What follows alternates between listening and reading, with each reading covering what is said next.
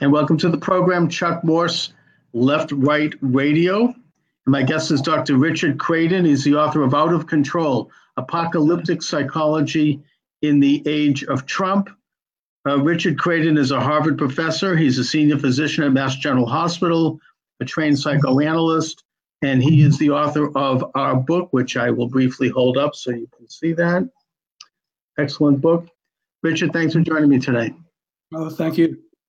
Richard, I've seen a lot of books over the years uh, that have done a psychoanalysis and, and have intersected psychology and politics, but they tended to focus on conservatives and on the right and, and just take a look at their psychology, going all the way back to the to the Frankfurt School at, at Columbia University, where they said that conservatives are secret fascists and all that kind of stuff.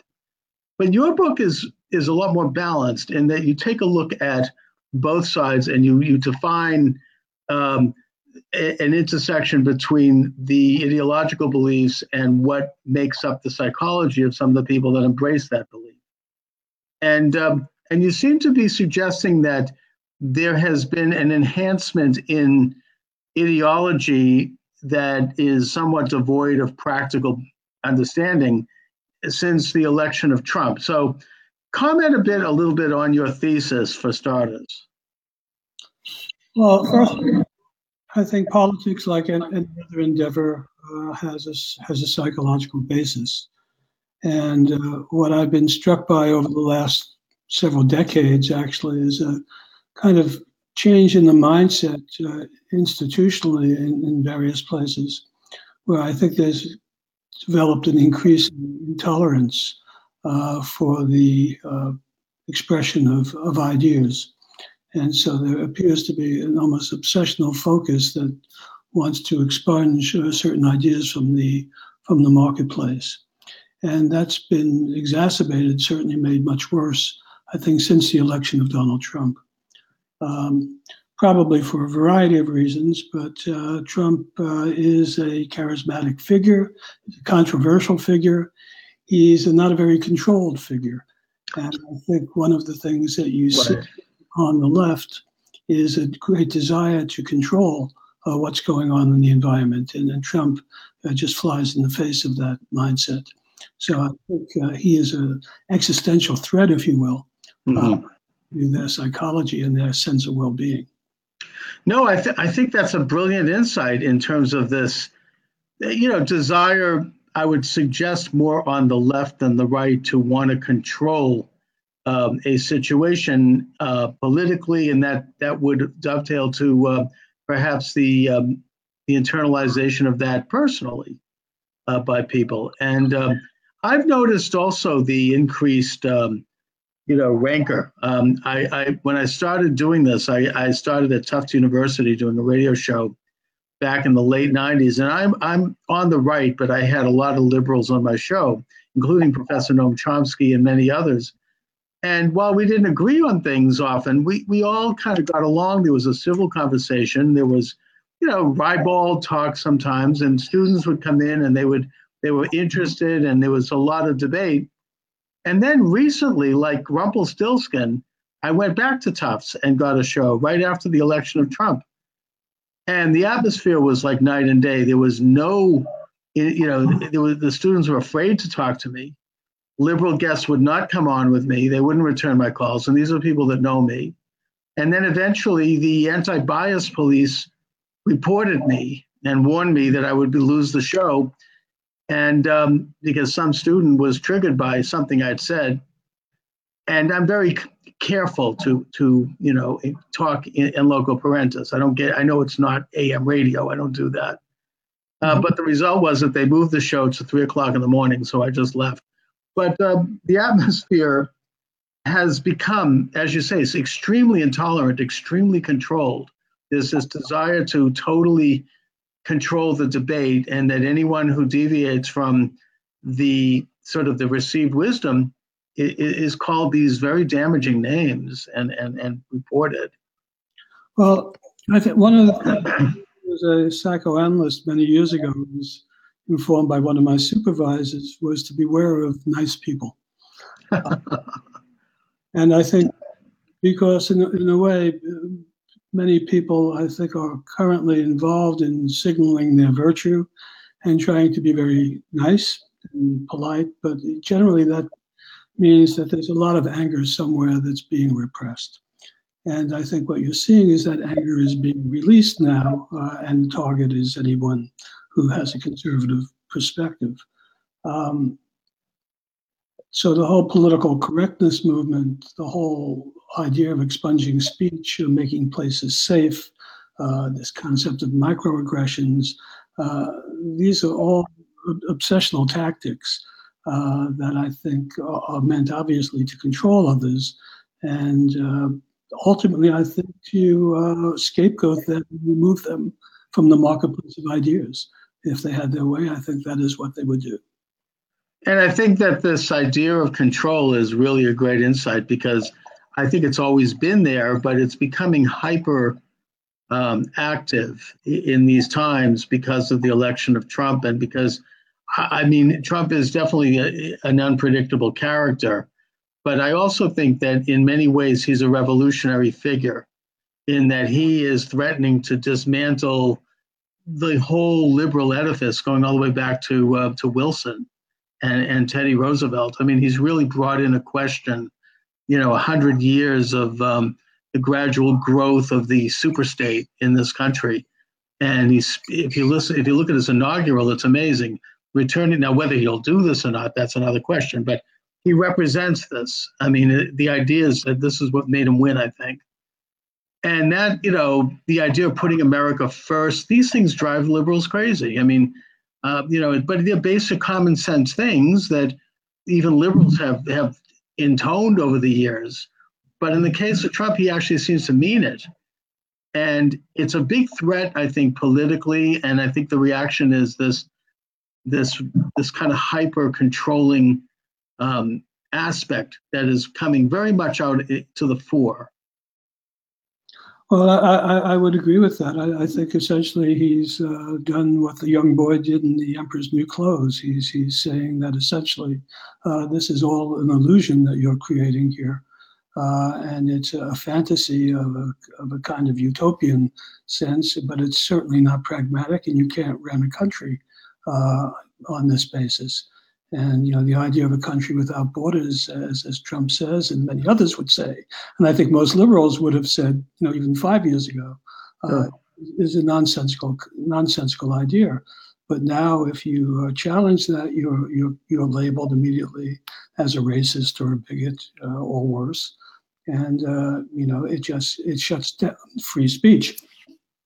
And I think the biggest problem that we're encountering here is uh, at some level enabling uh, that behavior by not standing up to it more forcefully and not making it clear and not making it clear that it's not going to be tolerated in a in a free uh, liberal society. Absolutely, and I think that's that's in a sense what Trump has done, even though he's done it sometimes in a rather vulgar and unpleasant way, and he certainly can be cruel.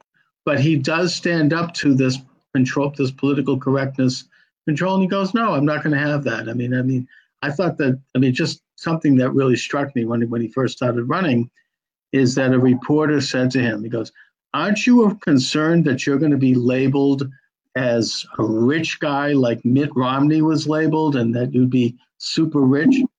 Because as the, and romney of course tried to run away from that and there was all and trump goes no romney's not really rich i'm rich you know, I was like, wow. That, to me, that was like, an eye opener.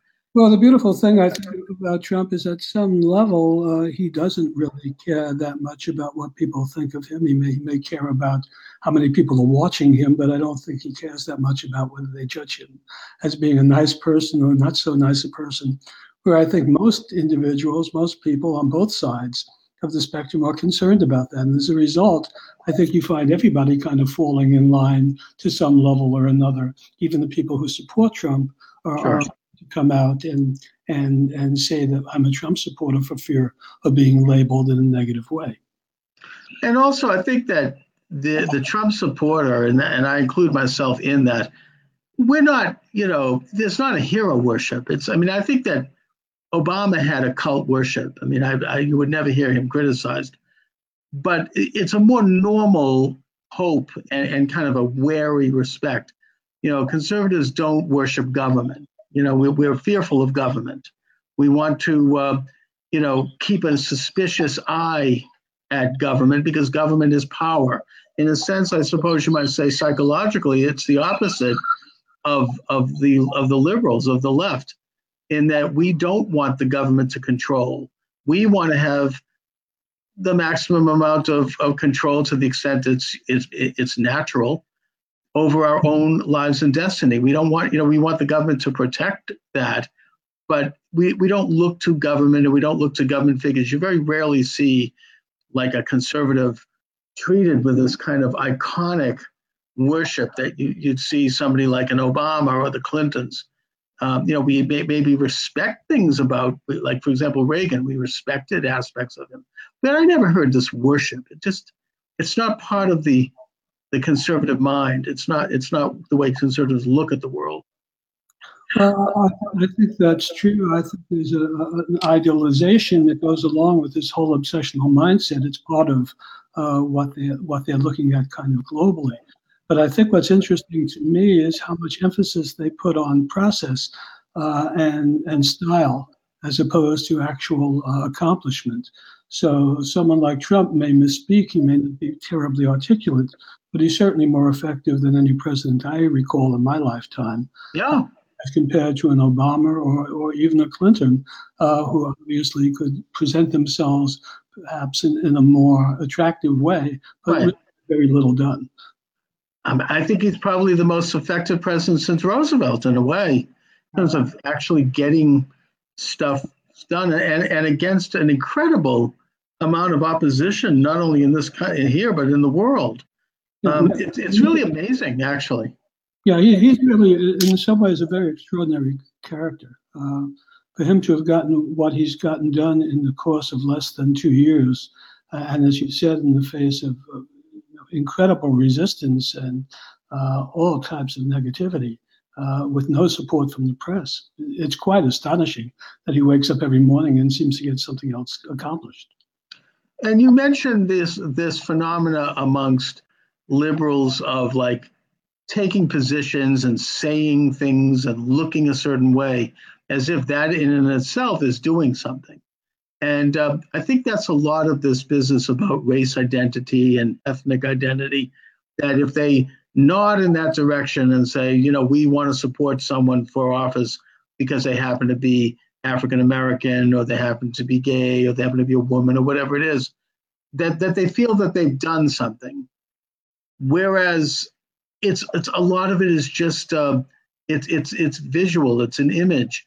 Whereas I think with Trump, he's actually is doing things to to improve race relations in the real sense. He's reducing unemployment. He treats minorities the same way he treats everyone else. He understands what people want. They want to they want to work. They want to have a, have a you know sovereign life and you know and I think that um, in a way, the left is projecting because a lot of their policies have actually hurt minorities over over the past many many decades, and it's something that it they would never ever address, even though it can be demonstrated very easily. So, this whole attack on not just President Trump, but on anyone who would dare to support him as having something against minorities it, it's so divisive and it's so damaging to the to the delicate fabric that this country has anyway with race relations, and so self-serving that uh, I just um, you know, and it didn't work for them with Trump, and yet they seem to be ramping it up more than ever. Well, I mean, it works for at least half the country, and I would suggest it actually works for more than half the country in many respects you know, I, am not sure I've been able to clarify in my own mind, and I think I try to make the point in the book uh, why uh, race relationships have been raised to the level that they have of, of importance in this country, uh, how questions of gender or homosexuality or LGBT rights. Uh, I mean, these, these are issues that are really of, of minor importance, I think, to most people in their everyday life. Uh, and yet they've become extraordinary issues of extraordinary importance for, for certainly people on the left, but I think even people on the right for who, who are concerned about being labeled uh, bigots or racists. It's uh, some, somehow the whole message has been co-opted by the left, and uh, there's really no basis for it. No, but yet it's it's the biggest tool in their in their toolbox. It's the uh, and it serves, I think, many purposes. It serves a dialectical purpose of dividing people, and it's also a weapon that they can use against anyone who uh, is an opponent of theirs, and they've done it successfully. And usually, uh, nobody wants to be called these kinds of names. It's it's ugly. It's it's damaging. It could hurt you your career. It could hurt your reputation. I mean, so you know, conservatives buckle under the, the pressure. They get weak kneed in, in the face of that. And I understand that. College students keep quiet because they don't want to bring on that kind of attention to themselves. So they keep their heads low and they get through college. And, uh, you know, it, it's really tyrannical, actually. And I think that you mentioned earlier this business about uh, microaggression theory, which was actually first coined by by Harvard professor Charles Pierce back in the 1980s, and now has become mainstream.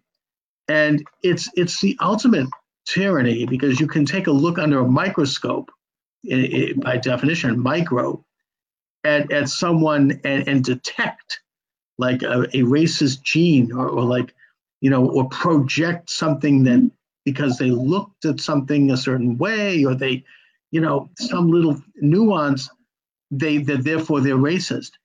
And I mean, talk about a level of control. And uh, I've never seen anything getting this bad. Well, I think the first thing to understand, psychologically speaking, is that when you run into individuals who make these types of accusations, these are essentially what we call projections. And these are individuals who actually are racist themselves, are bigoted themselves, and uh, on their on the surface, Clearly, they're not. But if you scratch the surface, that's what you find. And as a result of that, you, you see this tremendous anger being directed at other people. There's no other way to explain it. Um, yeah. I mean, I think it's that they're, I don't know if they're racist and, I mean, they're, they're race obsessed, I would say. No, I would say they're racist. Really? Okay.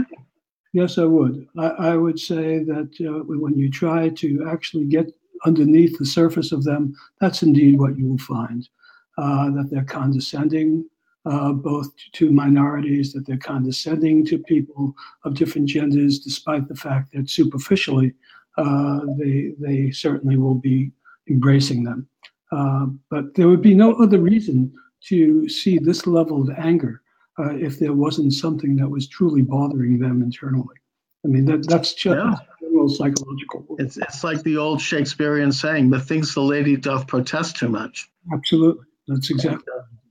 You, you know, there's there's certainly this kind of condescending white man's burden attitude, which is racist. I mean, that, that a black person somehow needs to be managed by the great white administrator. I mean, they don't know any black people. I mean, they don't realize that, you know, people have just the same interests as everyone else. I mean, this whole business about you know that they need to they can't have reasonable voter registration because somehow a black person can't get a, a license. I mean, how do you buy a pack of beer without a license? It's ridiculous. It's you know it's it's just a it, it actually is a demonstration of a kind of the Rudyard Kipling late 19th century white man's burden view of, of minorities that they need to be ministered over. Well, and, I, yeah. it's part of the end goal of progressivism, uh, and always has been since Wilson. You know, it's uh, it's just become extreme. The idea is uh, don't don't you worry about it. We'll, let the government worry about it. We'll take care of you. And it's certainly true for how they've treated, you know, the African Americans uh, in in all of the cities run by the Democratic Party for the last sixty years. Um, Absolutely. And, and so there is this underlying condescension and there is this underlying racism and bigotry on the part of the Democrats, on the part of the left, except it's unconscious. And as a result, it gets projected onto conservative figures uh, with a vengeance. And uh, yeah, and, and it's a very it's it's a classic example, as you say, of Freudian projection.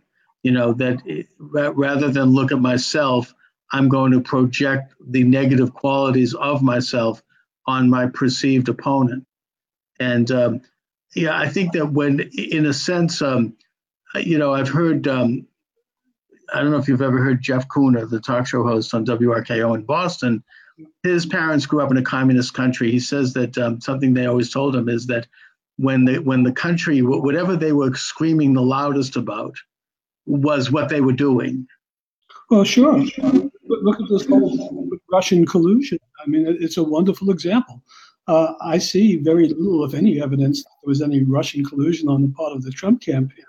But there certainly seems to be an abundance of evidence that Hillary Clinton was involved in colluding with Russia to get this uh, particular dossier. Uh, so, I mean, it's just uh, nonsense at some level. And uh, my message is really that to the extent that it's possible, a conservative should really begin to pay little attention to what these people are, are labeling you as, because they're just talking about themselves.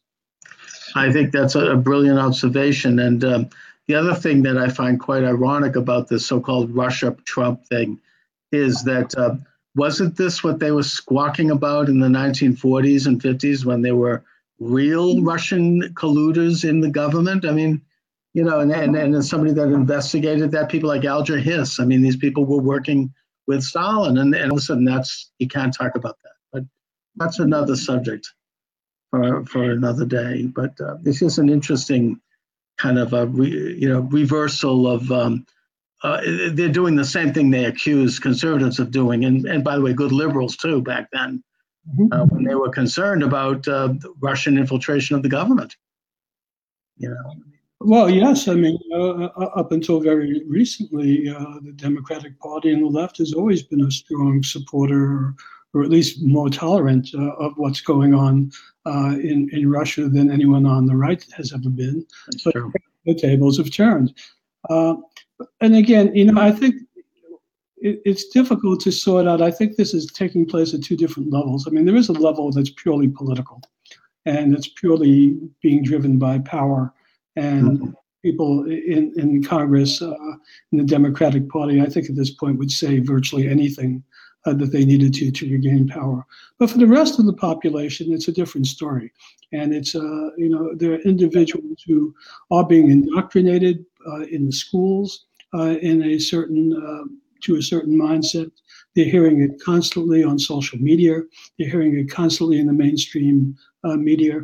So it's very difficult for them to like sort out what what is real and what is not.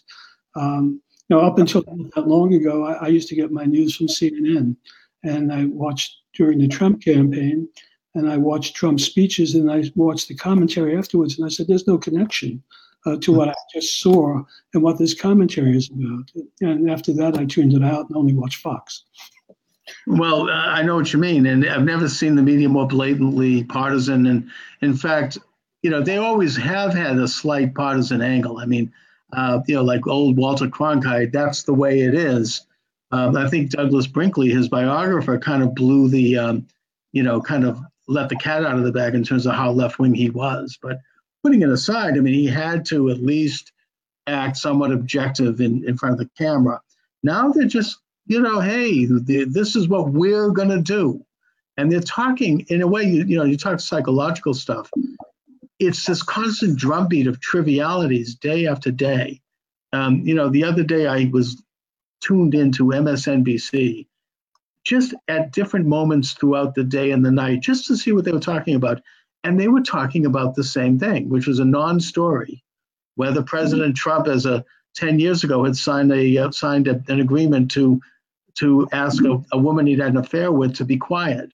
Mm-hmm. And it's like this isn't really something that belongs in the major media. That maybe is okay for the gossip columns, but to to be talking about this all day and constantly mentioning it, and today too is the same thing. Uh, that's a, that's I mean, it's psychologically an attempt to really massively influence people and wrap people up in in, in almost a a condition where they're, they're, they're, they're losing touch with bigger realities.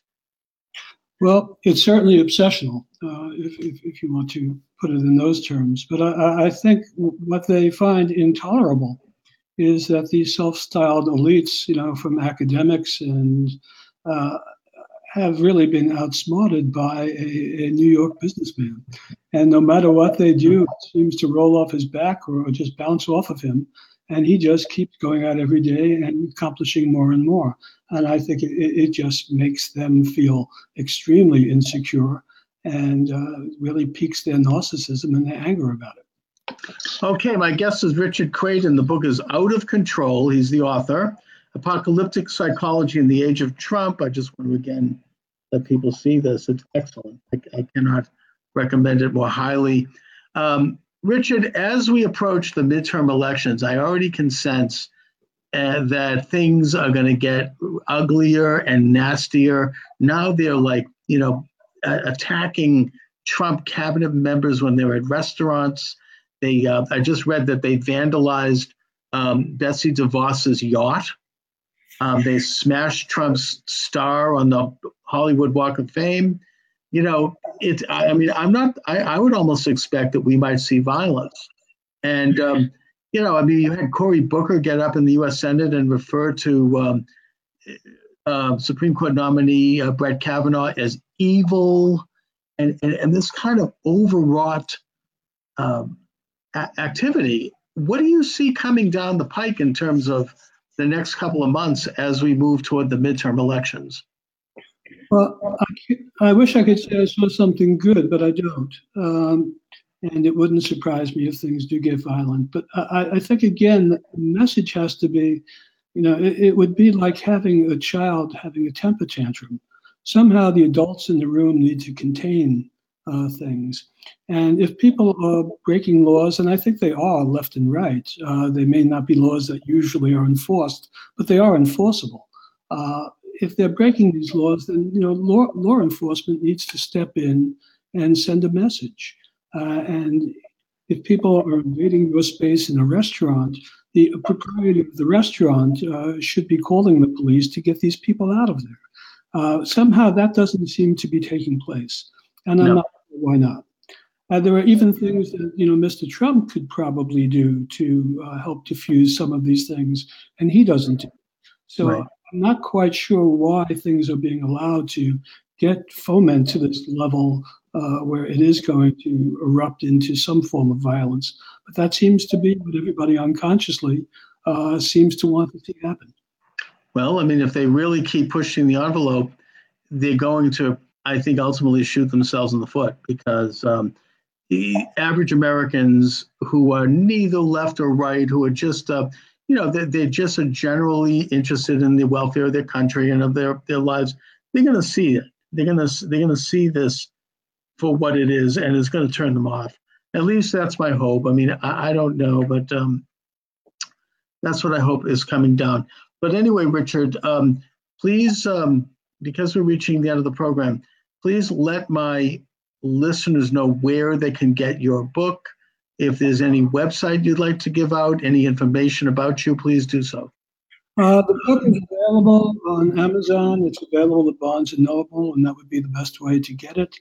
And other than that, I don't think there's any other information that I need to convey. Richard, how is it that you're at Harvard? It's a good question.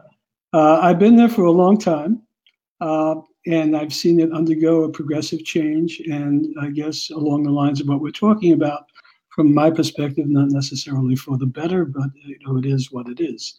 Uh, I'm I'm at the age where I'm about ready to retire and so uh, it's it's tolerable at that level. I would hate to be, you know, 15 years younger than I am at the moment. Um, I mean, one of the sad things is, you know, I work at the medical school, and I, I wouldn't want to detract from the level of uh, care being at the hospitals or, or the level of, of, medicine that's being taught. Uh, but the institution has become politicized.